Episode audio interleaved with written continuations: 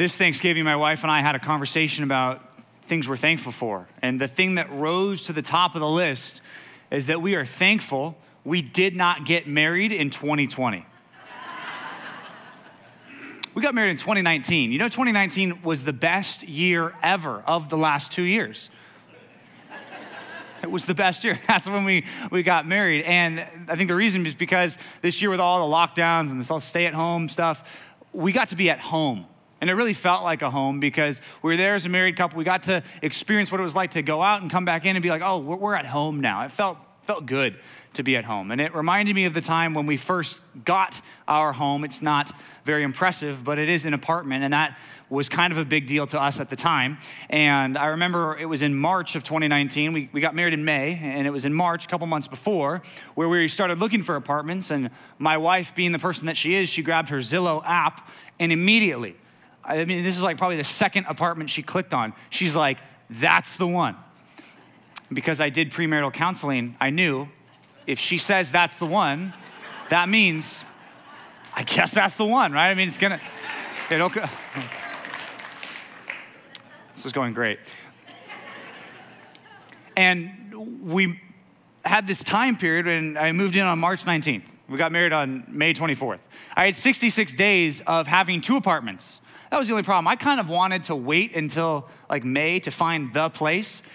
But no, no, no. She found the place in March. So that meant it was the place. So for 66 days, I'm holding two apartments, two rents, two utilities. And that was a little bit awkward, but I did it because I thought that was the right thing to do. And at the time, I, I was living with a guy, you know him as Joseph, the worship leader. I knew him as Joseph, the roommate. Those two are a little bit different, except singing is involved in both. Lots of singing. And it's not like the priorities conflicted that much. But I do remember one thing. There was a media stand. You know those media stands, the things you put underneath the TV that looks all nice and, uh, and cute? Well, we had one that was cute, apparently. And Alexandra wanted that media stand. You know, Joseph kind of wanted the media stand too, because, you know, it was, it was ours, it was in our place. I'll leave it up to your imagination who was the media stand today. Alexandra won that one because at the time. I mean, obviously, my attention's on her. Sorry, Joseph, but I was preparing for the future. I wanted my attention and all of my preparation and my focus, I wanted it to be on that next one because I know it's permanent, at least more permanent than my time, my short time with a roommate was.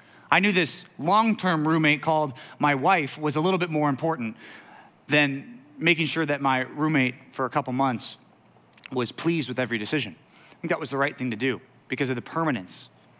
You know, if you're a Christian, you have two homes.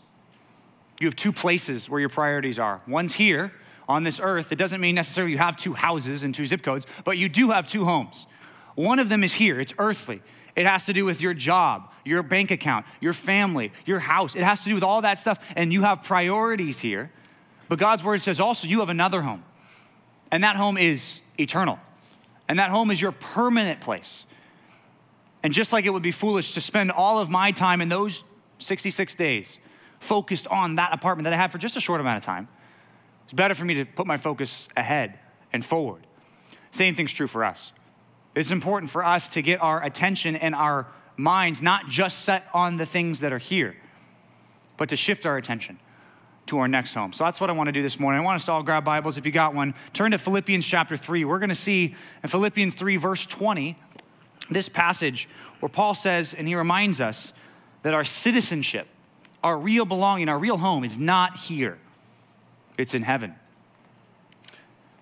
This might sound like a sermon like I've heard this before. I know this. I've heard this all before. Well, that's good. And that's actually how Paul starts Philippians chapter 3. Philippians 3:1 says, "Hey, I'm going to remind you of some things that I already told you." So Paul already had this conversation with the Philippians.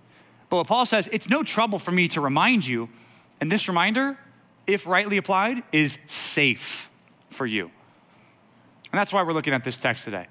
Not that it's something new or revolutionary, something you never heard before, but it's safe for us to think about our future home.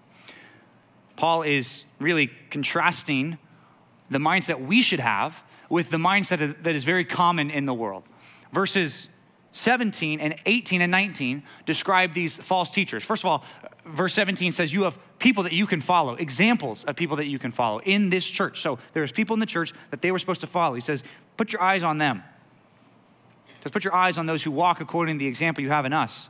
Verse 18 says, But there are people in this church, and there are people outside the church in the world, of whom I've often told you, and now tell you, even with tears, that these people walk as enemies of the cross of Christ. We have to do a little bit of guessing about um, who these false teachers were and what they believed. But the thing that's very clear is what he describes in verse 19 their end is destruction. So clearly, they were enemies of the cross. They did not believe in Jesus and put their full trust there. They had it somewhere else, in another system, another thing. Their end was destruction, and their God, the thing they ultimately served, was their belly. It doesn't mean they were all overweight, it just means that their God, the one they followed, was their appetites, what they wanted. It doesn't have to just do with food, although it could. Their God was their belly. And they glory in their shame. So here's the thing about these people that were bringing these foreign philosophies and these non Christian worldviews to the people. Their God was their belly, and they gloried in their shame, which means they were proud of the things God says they should have been ashamed of. They were proud of those things. I think we think even in our world today, there are teachings and there are systems and worldviews that's being presented to you every single day that are like that. Although they might not come in all the, the Judaizing form that was coming in here in, in Philippians, but a lot of it has to do with this right here, the last phrase here, with their mindset on earthly things. Not only did they glory in their shame, they should have been ashamed of these things, but they were proud of them, but they also had their mind set on earthly things. I want us to think for a second what kind of opposing worldviews do we hear every day that are similar to this, that set our minds on earthly things? I think the three most popular false teachings right now one has to do with your temporal money, your financial situation. That if you do these things, you'll be rich. If you do these things, that God will be pleased and he'll give you a bunch of money, right? That's a popular thing. Hopefully, you don't fall into that. Hopefully, you know better than that, obviously. Then there's another type of false teaching today that's pretty common that's focused on the here and now in the sense that all its focus is that you would be healthy and well in your body right now. That's a teaching that uh, their minds are set on earthly things. The third one's probably the most dangerous because it's the most prevalent in churches like ours. It's the false teaching that basically says Christianity is about you. It's not really about God, it's about you. It's about self love, self care. It's all about you. The problem with all three of those things, and those are just three examples, I'm sure you can come up with more, but all of those have this focus that's just me, me, me. Now, now, now. There's no then and there to that. And he warns them of those false teaching, just like we should be warned of the false teaching today. But then verse 20 is where we're really going to look at this morning. The contrast comes. It says, But our citizenship, our home, our belonging is in heaven. Does not say your citizenship will be in heaven once you get there. You'll belong to heaven once you go to heaven. Your citizenship will be in heaven once you go to it doesn't say that. It says your citizenship right now is in heaven, and that's true for every real Christian today. If you've repented of your sins and put your faith in Jesus Christ as the Lord and as your substitutionary sacrifice, if you trust in him. He says, right now, your citizenship is in heaven. My citizenship is in heaven right now. Just that thought alone would change a lot of the way we think about things on this planet. Then he says, the reason we set our minds on those things instead of earthly things is because from heaven, from it, we await a Savior, the Lord Jesus Christ. That's the Savior we're looking for, not a political figure, not a figure that will offer you good health, not a figure that can promise to make your life better or more satisfied here and now. He says, We're looking for a savior, a conqueror that's going to come. That is, that's a lot of political, military language all in one verse. You see that with the citizenship thing and waiting for a savior? A lot of people look at this text and say the savior, that's kind of what they called the, the emperors or the important people that would come in and liberate a land and give them freedom Say, we're waiting for a Savior that's much better than any Savior we've ever seen on this planet, the Lord Jesus Christ. What is He going to do when He comes? Verse 21 Who will transform our lowly body to be like His glorious body? Now, if anyone ever came in and promised to give you a new body, promised to remake everything about your body, I hope that you would be skeptical of that.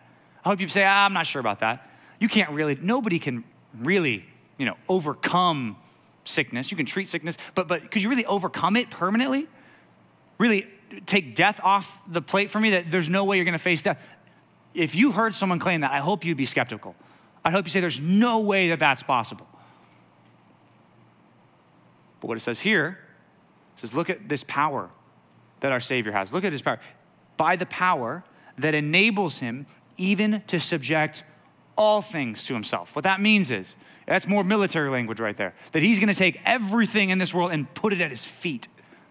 That when he comes back, every political system, every economic system, every sickness, every disease, all of death, it's just like gonna be all this stuff that he just gathers and puts under his feet because he's the Lord.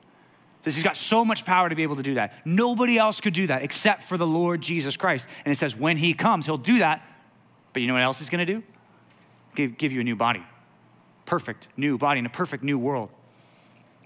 So if that's true, if you're really a citizen of heaven right now, and Jesus is really gonna do that when he comes back, verse 1 of chapter 4 says, Therefore, because of all that, my brothers, whom I love and long for, remember, this is a personal letter. Paul's writing to people he loves. He says, You're my joy and my crown. I'm proud of you. I'm proud that you trust in Christ. It's a joy to me. It says, Stand firm thus in the Lord. Stand firm. That's really one word in the original. Stand firm. That's the command for us. If you're really a citizen of heaven right now, then for your remaining time here on earth, stand firm. That is God's call for us. Ultimately, what I want you to get out of all this, these three short verses we're going to look at, is I hope that we walk out of this place today with more care, more focus, and more attention set on our eternal home, and less set on this one. Although we have needs here and pressing needs, and Paul admits that in 1 Corinthians 7, he says there's worldly troubles that we have to deal with now. We need to get our attention set on that next home, our real home.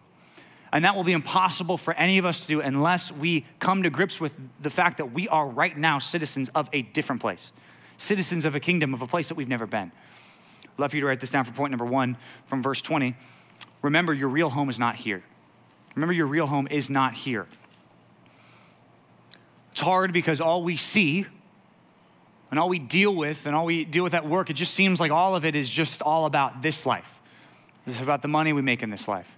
It's about the things going on in this life. We're, we're in that mindset because we're, we're living in the world. Paul says if you're going to avoid that, you'd have to go out of the world. But, says our mindset should be more focused on this next life. We're a citizen of a place that we've never been, and that's awkward. I want you to think that through. I'm a citizen of a place I've never been. Are you sure? How's that possible? I've never been there. How can you say I'm a citizen? You know, this city, Philippi, was a Roman colony. It was an important city in this Roman Empire. So I think when he said citizenship, people got it. People understood, oh, citizen. So, like, rights, privileges, exemptions. I, oh, I get that. And also the idea of, well, you're, but you've never been there. You're a citizen. How can you be a citizen if you've never been there? Well, I think a lot of these people, I would just assume that in this original audience who was read this letter for the first time, a lot of them were citizens of Rome, and many of them had never been to Rome. I mean, they'd been to the, the empire, they were in the empire, but they'd never been to like the, the seat of power. That's what it says. Just like those Philippian Roman citizens could go to Rome and experience the joys and the privileges and, and the exemptions or whatever that came with being a Roman citizen in that city, even though they'd never been there before. Paul says we are citizens of a place, of a kingdom we've never been to. This book says some very hard things, Philippians. Although it's a joyful book and there's a lot of good in it, it says some really hard things. And one of them is found in Philippians chapter 1. I want you to look back there. If you're in Philippians 3 or 4, look back to chapter 1, verse 20. Paul says something that's very hard for us to do. It's really hard. He says, It's my eager expectation and hope that I will not at all be ashamed. I don't want to be ashamed of how I lived. I don't want to be ashamed of how I thought. I don't want to be ashamed of the things I concerned myself about when I was here on earth. I hope we adopt that mindset too. We don't want to be ashamed of how we spent our time, the short, brief, momentary life that God has given us. I don't want to be ashamed of how I spent my time. It says, but that with full courage, this is what I want to be, want to be courageous in this, that now as always, Christ will be honored in my body, whether by life or by death. I mean, he's really staring the sword in the face here, isn't he? He's really saying, well, I know that I could die for this. So, what I'm going to do, I'm going to make it my goal and my aim and my commitment for the rest of my life that I'm just, just going to focus on this. That's where my focus is going to be. There's a lot of things I could focus on, but I need to focus on this for the remaining time that I have. Verse 21 For to me, to live is Christ, to die is gain. I think if we took a Scantron, passed it out, was a true or false question, I think we'd all say, yeah, yeah, yeah. To live is Christ, to die is gain. Totally, totally. Most of us would say that. But I want us to take a step back and maybe an introspective moment here and ask ourselves have I really, really been living like that though? I mean, I would probably claim it if it was on a test, but have I really been living like all of this life is about Christ? All of it, every sphere of influence, everything I do, it's all touched. And it's all for Jesus Christ. Have I been living like that? Have I been thinking about like that? Or have I not been? And to die is gain. Well, that's even harder. That's even harder. That to die would be gain. I mean, I don't. Re- do I really think that? Am I sure? It's helpful for us to take a step back, ask ourselves that question, and then see what he says in verse 22. He says, "For if I'm to live in the flesh, that means fruitful labor for me." And Paul's not necessarily a young man at this point, but what he is saying is, if I'm going to live, if God has me here for longer, what that means is God has a task for me. He has things that He wants me to do. He's a job for me to do. And that means fruitful labor. He doesn't say that if I'm to remain, well, it's good because then I can kind of slow down and stop investing in so many people because, you know, I've done a lot of that. He doesn't say that. He says, if I live, what it's going to be about for the rest of my life, it's going to be about fruitful labor. It's a high bar. Says, yet which I shall choose, I cannot tell. Which one I really want, I mean, it's hard to say because I'm hard pressed between the two. My desire, verse 23, is to depart and to be with Christ, for that is far better. Far better. Oh, again, like let's ask ourselves the question is it far better to be with Jesus? We'd all say, yeah, yeah, totally, totally. But really, I mean, how we think, our attitude, when things go wrong on this earth, does our attitude and our focus really reflect that? It's far better to be with Christ. It says, but to remain in the flesh is more necessary on your account. And Paul's going to live a few more years longer. I think the idea that he wants us to have is to remember that the things of this world are passing away. They're passing away. That's what he says in 1 Corinthians 7:31. 1 Corinthians 7:31 says, "The present form of this world is passing away." It's like it already started passing away. It's in the process of passing away, and it will come to a completion at a certain point. There's a time period of passing away, and we are in the middle of it right now. That's why we need to be warned that if our heart and our focus is so wrapped up in this world and the things in this world, that's when we get into trouble. 1 John 2 15 is not just a, a verse for youth groups, it's a verse for all of us. It says, Do not love the world. And that might be easy for some of us. That might be easy. Okay, well, I don't love the world. Clearly, the world's messed up. And this is a, it's a helpful passage to preach in 2020 because I already know that. I so hopefully, I don't have to spend a lot of time proving to you that the world is not a great place. I hope you know that. You're, you're fine with that. It's like, oh, yeah, I can totally agree on that. It says, do not love the world and that system in the sinful system or the things in the world. That's a little bit harder for some of us, right? Because we could say, I don't love the world, and we could hide behind that and say, well, good, then this passage is not for me. It also says the things in this world. If we're really honest about where our heart is and where our hope is and where our affections are, the world's probably there. Because don't love the world or the things in the world. If anyone loves the world, the love of the Father is not in him. Like, that's a brutal, brutal statement. That if we really love the world and, and our affections and our heart is all wrapped up in the things in this world, God's love is not in it. Like, we can't love God and the world at the same time. Both are too big to fit in one heart. One of those is going to win. That's what Jesus said too in Matthew 6. He said, Where your treasure is, your heart will be there also. That's true in all things. Where our treasure is, the thing we value most, that is where our heart will be. That's just the natural cause and effect. We want us to ask ourselves that question honestly. Because if we're honest about that, that will determine whether or not for us to live as Christ and to die as gain. And whether to live will be fruitful labor or to live will be for ourselves. My family went through a phase. I hope the phase is over because I'm not a huge fan of this, but the puzzle phase. Have you been through the puzzle phase? Are you in the puzzle phase? It's like I'm a lifelong puzzle maker or whatever. You don't, probably don't make puzzles, but we didn't make puzzles. We got a lot of puzzles as gifts. My family did. And there's two types of puzzles. Did you know this? There's two types of puzzles. There's cardboard puzzles and there's wooden puzzles. Have you ever heard of those wooden puzzles? They're super nice, right? Because they're like a nice little, maybe half inch, quarter inch thick wood, and it's all nice. And then you got the cardboard. Once you do the wood one, you're like, oh, cardboard puzzles. Too good for that now. But those cardboard puzzles, I'm the kind of guy, and just, let's just be honest. We're just being honest, okay? I see the blue sky, and I see a puzzle piece that like probably fits, but maybe it's not like the right one, and I try to shove it in there. I'm that guy. Are you that person? And you know, ruin it for everybody. And all the real serious puzzle people are like, get out of here. Stop messing up our puzzle. Right? It's happened to me before. I've been shoot out from the puzzle before because I tried to force one in.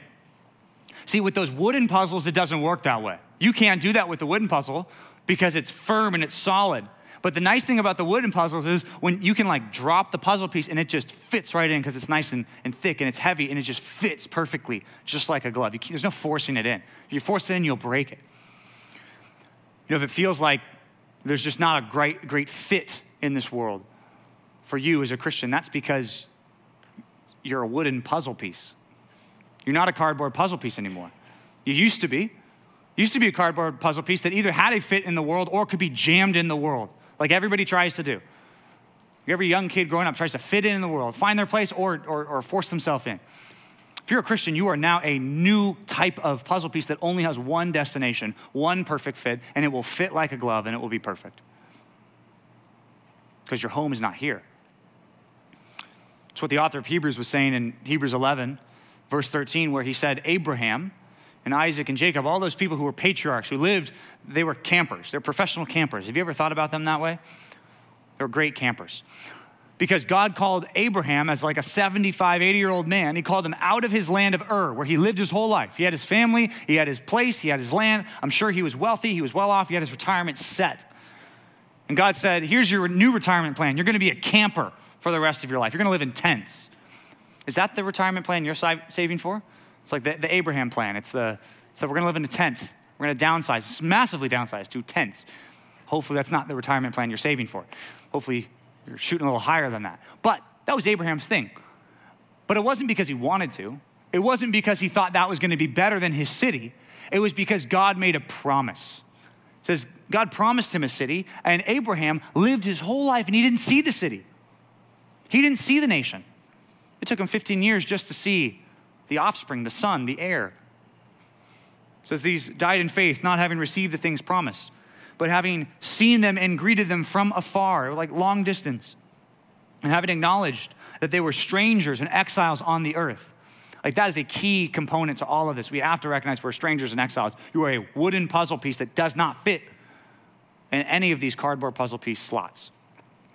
Strangers and exiles on the earth. For people who speak thus, make it clear that they are seeking a homeland. That's what Abraham was seeking. For if they had been thinking of the land from which they had gone out, they would have had opportunity to return.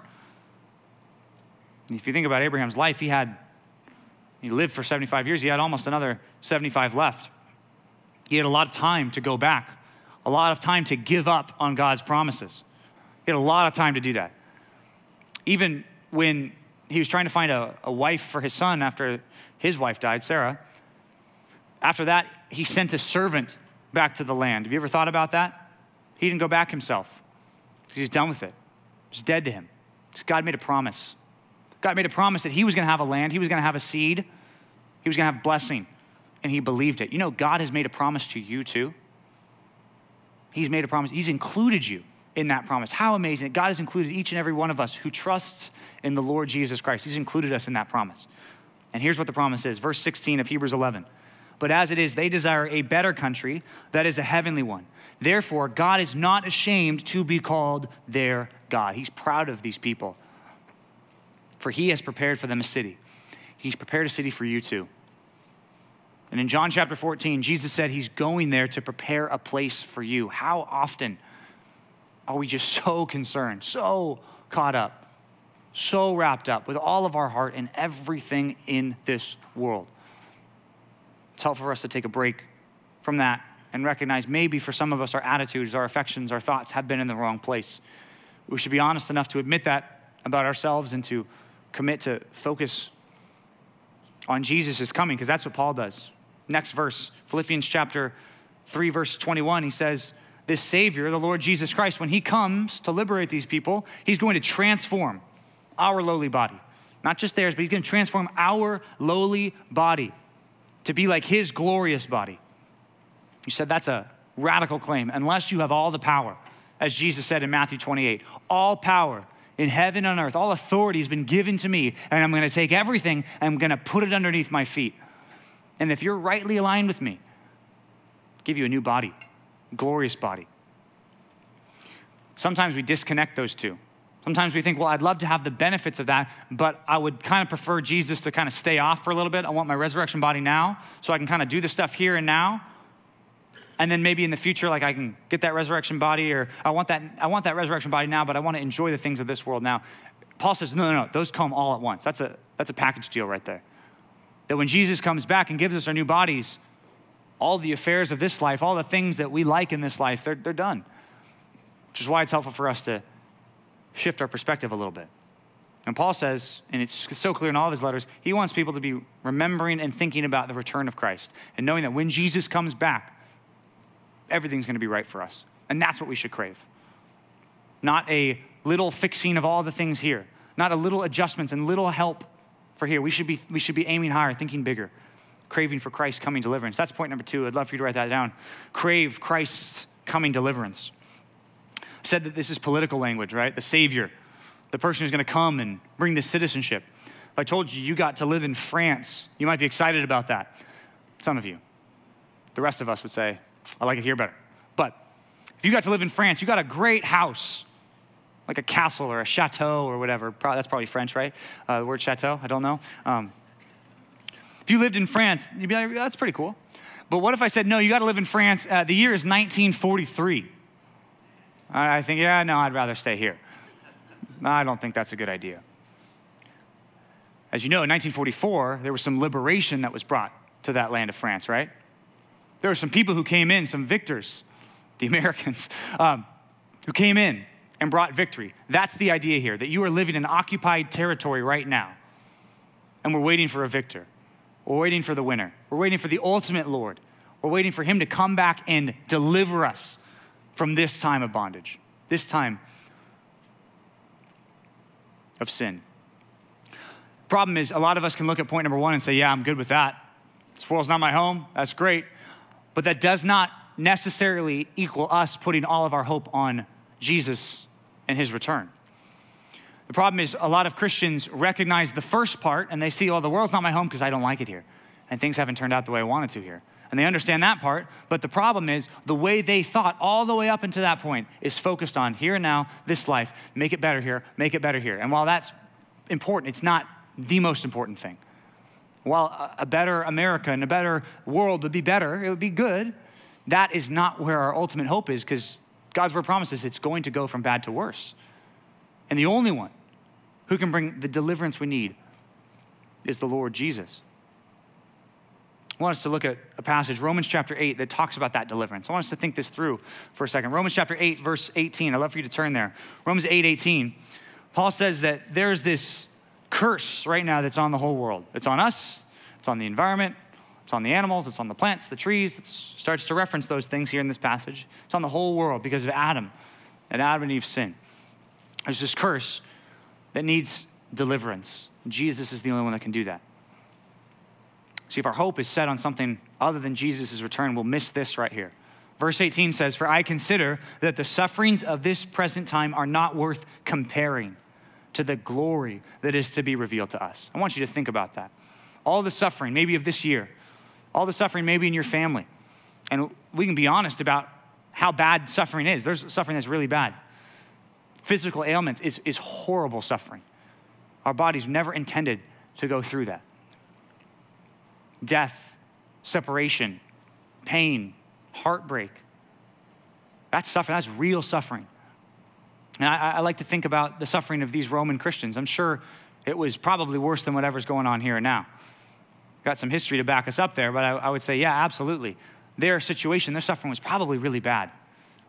Probably, most likely, worse than yours and, and mine. He says, but if we compare the two, if we compare our suffering now with the glory that's going to be revealed when Jesus comes, he's using a scale analogy here, a comparison. You can think of those scales, right? Those old time scales, where one thing was weighed against another. He says, the suffering, you put that on the scale, it's heavy, isn't it?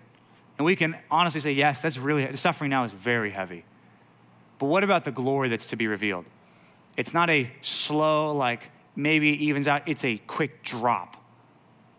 The glory that's to be revealed, whatever it's going to be like when Jesus comes back and gives us our new bodies, is going to be so much better. That in a sense, it's like we forget about the suffering. Here's what he says in verse 19. He says, The whole creation, everything, waits with eager longing for the revealing of the sons of God. For the creation was subjected to futility, not willingly, but because of him who subjected it in hope that the creation itself will be set free. The whole world will be set free, in the sense, nature itself, it'll be set free from the bondage to corruption and the curse, and obtain the freedom of the glory of the children of God. For we know that the whole creation has been groaning together in the pains of childbirth until now.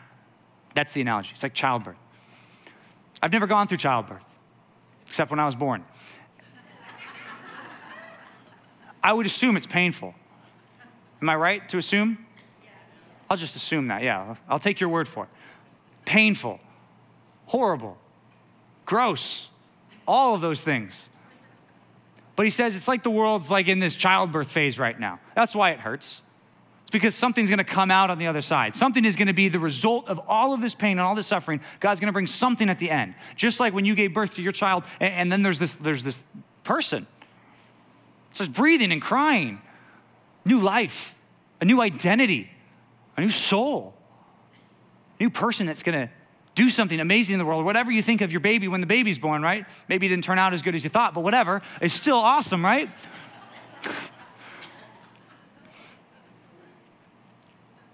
Says that's what it's like right now.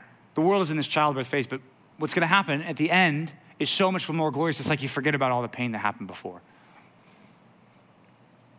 Verse 23 says, not just the, cre- the creation, the created order, but we ourselves, who have the first fruits of the Spirit, we groan inwardly as we eagerly await for the adoption as sons. And we might say, wait a minute, aren't we adopted as sons already? 1 John 3 says, right now, currently, present tense, we are children of God right now. But when do we get the fullness of that? When do we experience what it's really going to be like in all of its fullness to be a child of God? When do we experience that? Right here, the next words the redemption of our bodies. Redemption of our bodies. There's such a focus on that. We don't want to miss that. Don't want to separate that. Redemption of our bodies. Now, what do we do now? Verse 24 For, in, for in this hope we were saved. When you were saved from your sins, part of the thing that you thought through and part of what was presented to you as the gospel was there's a hope for you. There's a hope that you'll be saved. There's this hope that Jesus has secured in his life and his death and his resurrection that you too will rise to newness of life. In this hope, we were saved. Now, hope that is seen is not hope for who hopes for what he sees. That's not hope, that's just experience or knowledge or observation. But if we hope for what we do not see, we wait for it with patience.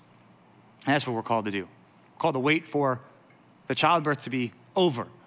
We're called to do that with patience. This sermon so far might sound like I'm trying to sell you a timeshare. Does it feel that way at all? It's like, hey, it's going to be great. Oh, hey, did you know it's going to be so great? Oh, did you know if you, it's going to be so great?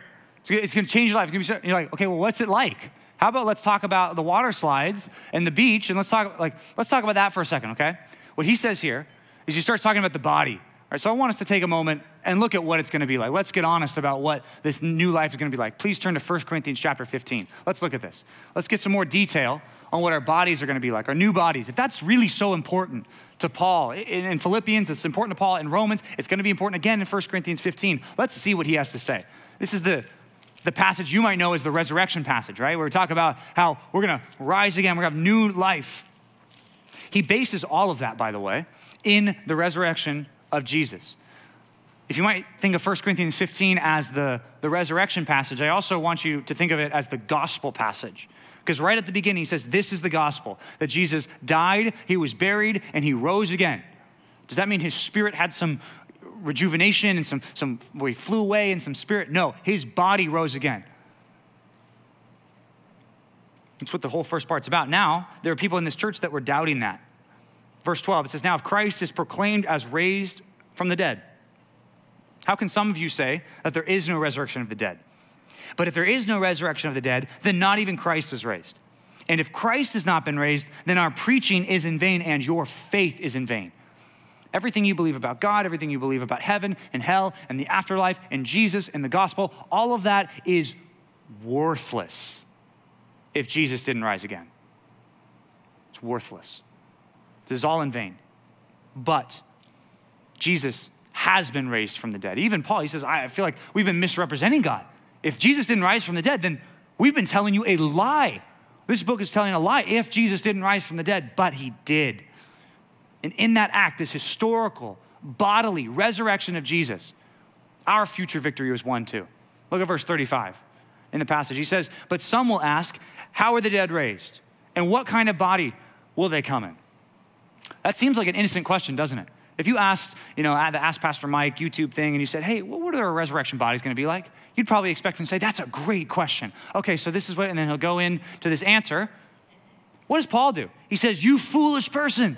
He gets mad at them for asking that. I think there's a little something behind the scenes here that, that we miss if we just read it on the surface. I think they were doubting. I think that's the whole context. Paul's frustrated that they keep questioning. Are we really going to rise again? He says, guys, got to understand Jesus rose from the dead. We're going to rise from the dead. It's not that complicated. He's frustrated with them. Then he gives an illustration. He says, What you sow does not come to life until it dies. And now this is where we get a little bit out of my comfort zone because we're talking about farming, okay? Never done any farming. I've never put a single seed into the ground, I don't think. I don't know if that makes me a bad person, but it's just the truth about me. Maybe you're, maybe you're like me. You've never done much planting. What he says here is if you're going to put something in the ground, you have to you have to kill something first. You might not think of it when you eat the apple and you put the apple seed in the ground and you try to make an apple tree and it totally fails and then you move and you never see the apple tree or whatever.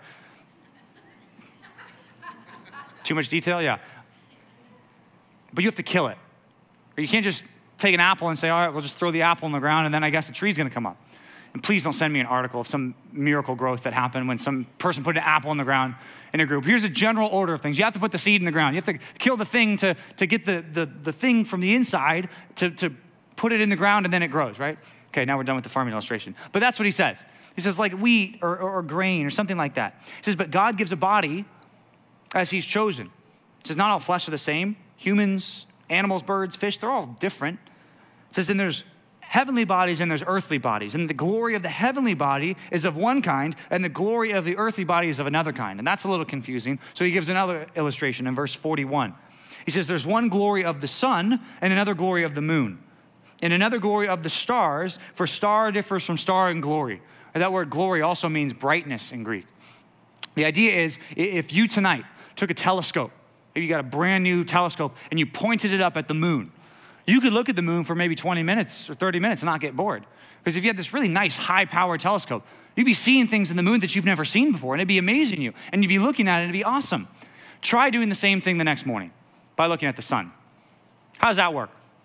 You take the telescope, point at the sun, say, All right, all right, family, let's look at. Yeah, you wouldn't do that, right? Because your eyeballs would burn out. Because the sun is so glorious, there's so much brightness there. Is there glory in the moon? Yeah, I mean, there is. It's reflected, obviously but there's still light. It's, there's still something that's amazing about that. He says there's glory in our bodies now. It's amazing if you think about our bodies, the way God has designed them, it's glory. It's amazing. But there's glory of a whole different kind. The difference between the brightness of the sun and the brightness of the moon is a difference between the glory and the importance and the brilliance of your body now and your body in the future. It says, So it is, verse 42, with the resurrection of the dead.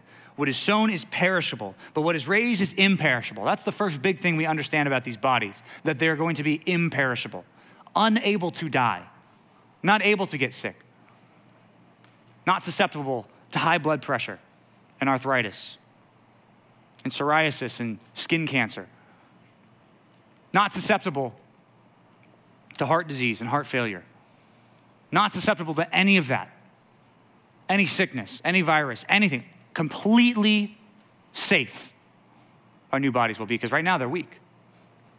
Right now they're perishable. It's the difference between avocados and, and SpaghettiOs. Okay? Avocados are so perishable. I've never successfully, never successfully eaten an avocado on my own without the help of some woman in my life giving me a ripe avocado. I just can't do it. You know when you buy avocados and you look at them wrong and then they turn brown? You know what I'm talking about? Or they're just not ripe enough. It's like they're super hard and they don't, if you eat it, it's just kind of gross, right? And then they're good for like a day and then they're bad for eternity in the future. They're just bad. It says that's what our body's like now, like avocados, fragile, soft, not totally perfect, but these new bodies, imperishable, unable to die. Next thing he says here, he says it's sown in dishonor and it's raised in glory. When we die, our bodies are not that impressive. But God remakes our bodies, He makes them impressive, glorious. Sown in dishonor, raised in glory. It's sown in weakness and it's raised in power. That's something about our bodies too, that they will be powerful. Where now they're weak, they'll be powerful, totally different. This last one might be the most important thing. It says it's sown a natural body and it's raised a spiritual body. Right now, our nature, our sinful nature, has desires and emotions and feelings that are wrong, that are what God would call sinful. And the problem of living the Christian life is you're in a body that, that wants to sin, trying to live for Christ who doesn't want you to sin, and there's all this conflict. What this is saying is not that your spiritual new body will be spiritual in the sense that it's holographic or see through, but that it wants everything that is right. Can you imagine that? Can you imagine what it would be like for all of your desires? Instead of being sinful and wrong and prideful and lustful and all those desires that go on in every real Christian's heart, that you have to fight, that the fight's done in that sense. It's perfect, spiritual, not sinful. That's the most impressive part.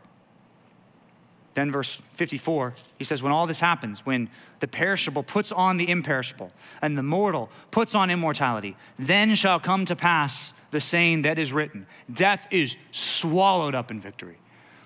You gotta be a lot bigger than something to swallow something. A lot bigger. This victory, it says, is so big it's going to swallow death. That's the imagery. Like a little thing and a big thing. That death and how horrible it is right now and how much pain we go through when someone dies. It says this life and this victory that Jesus brings is so big, so glorious, it's going to consume it.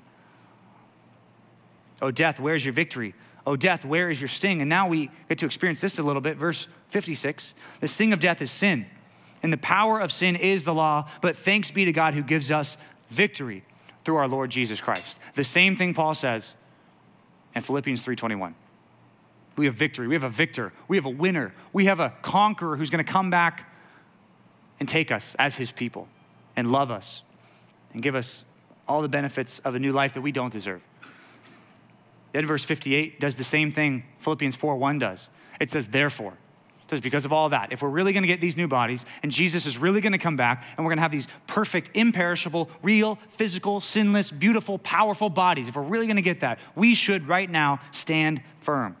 It says, therefore, my beloved brothers, be steadfast, immovable, always abounding in the work of the Lord, knowing that in the Lord your labor, your work for Jesus Christ is not in vain, that God keeps track of all of it that it'll be worth it in the end. That's what he says in Philippians 4:1. He says, Therefore, my brothers, whom I love and long for, my joy and crown, stand firm thus in the Lord, my beloved. If we really digest all of those big truths, we're going to commit to righteously wait for Christ. That's point number three. Commit to righteously wait for Christ. It's one thing to wait eagerly and excitedly and do it sinfully. Uh, that's not very hard to do. You might know that if you ever promise to give a gift to a kid at Christmas time, maybe, or your, your grandkid or your kid or something. You promise a gift and they, they wait for it, but they might not wait for it righteously, they might wait for it sinfully. And here's what that looks like that looks like them always poking at the box under the tree, saying, Ah, oh, can we do it now? Can we do it now? Even though they know we're not opening presents yet, we're not doing that yet. And they could respond righteously or sinfully at that point you can see their face when they respond sinfully. They get the whining voice. They throw that whining voice on and say, But can we just open it now? If you say no, they can say, But can, but can we open this one now? Not all of them? They might have a little fight with you. Maybe you know what I'm talking about. Maybe you've experienced this. We can wait righteously or we can wait sinfully. I think what God calls us to do is not wait with an ungrateful heart not to wait with impatience, not to wait with a sense of entitlement, certainly not to wait with complaining, but to wait patiently, knowing that it is promised. And if God promised it, it is good as done. 2 Peter chapter 3 says, if the day of the Lord is going to come like a thief, which it is, and it says, when Jesus comes back, it's going to be this crazy thing, and the heavens and the earth and all the heavenly bodies, right? All the sun and the moon and the stars and all that stuff is going to pass away. It's going to dissolve. It says, if that's really true, and all that's on this planet, your chair, your device in your lap, even your body, and your house, and your bank account, and your job, and your reputation, all of that's going to pass away and dissolve. Says, what sort of people ought we to be? One thing is definitely disconnected, in a sense, and our heart removed from a love for the world, as 1 John 2 says. But what sort of people ought we to be? Peter answers the question in lives of holiness and godliness. Those two things need to rise to the top of our priority list. when we think about this all burning away.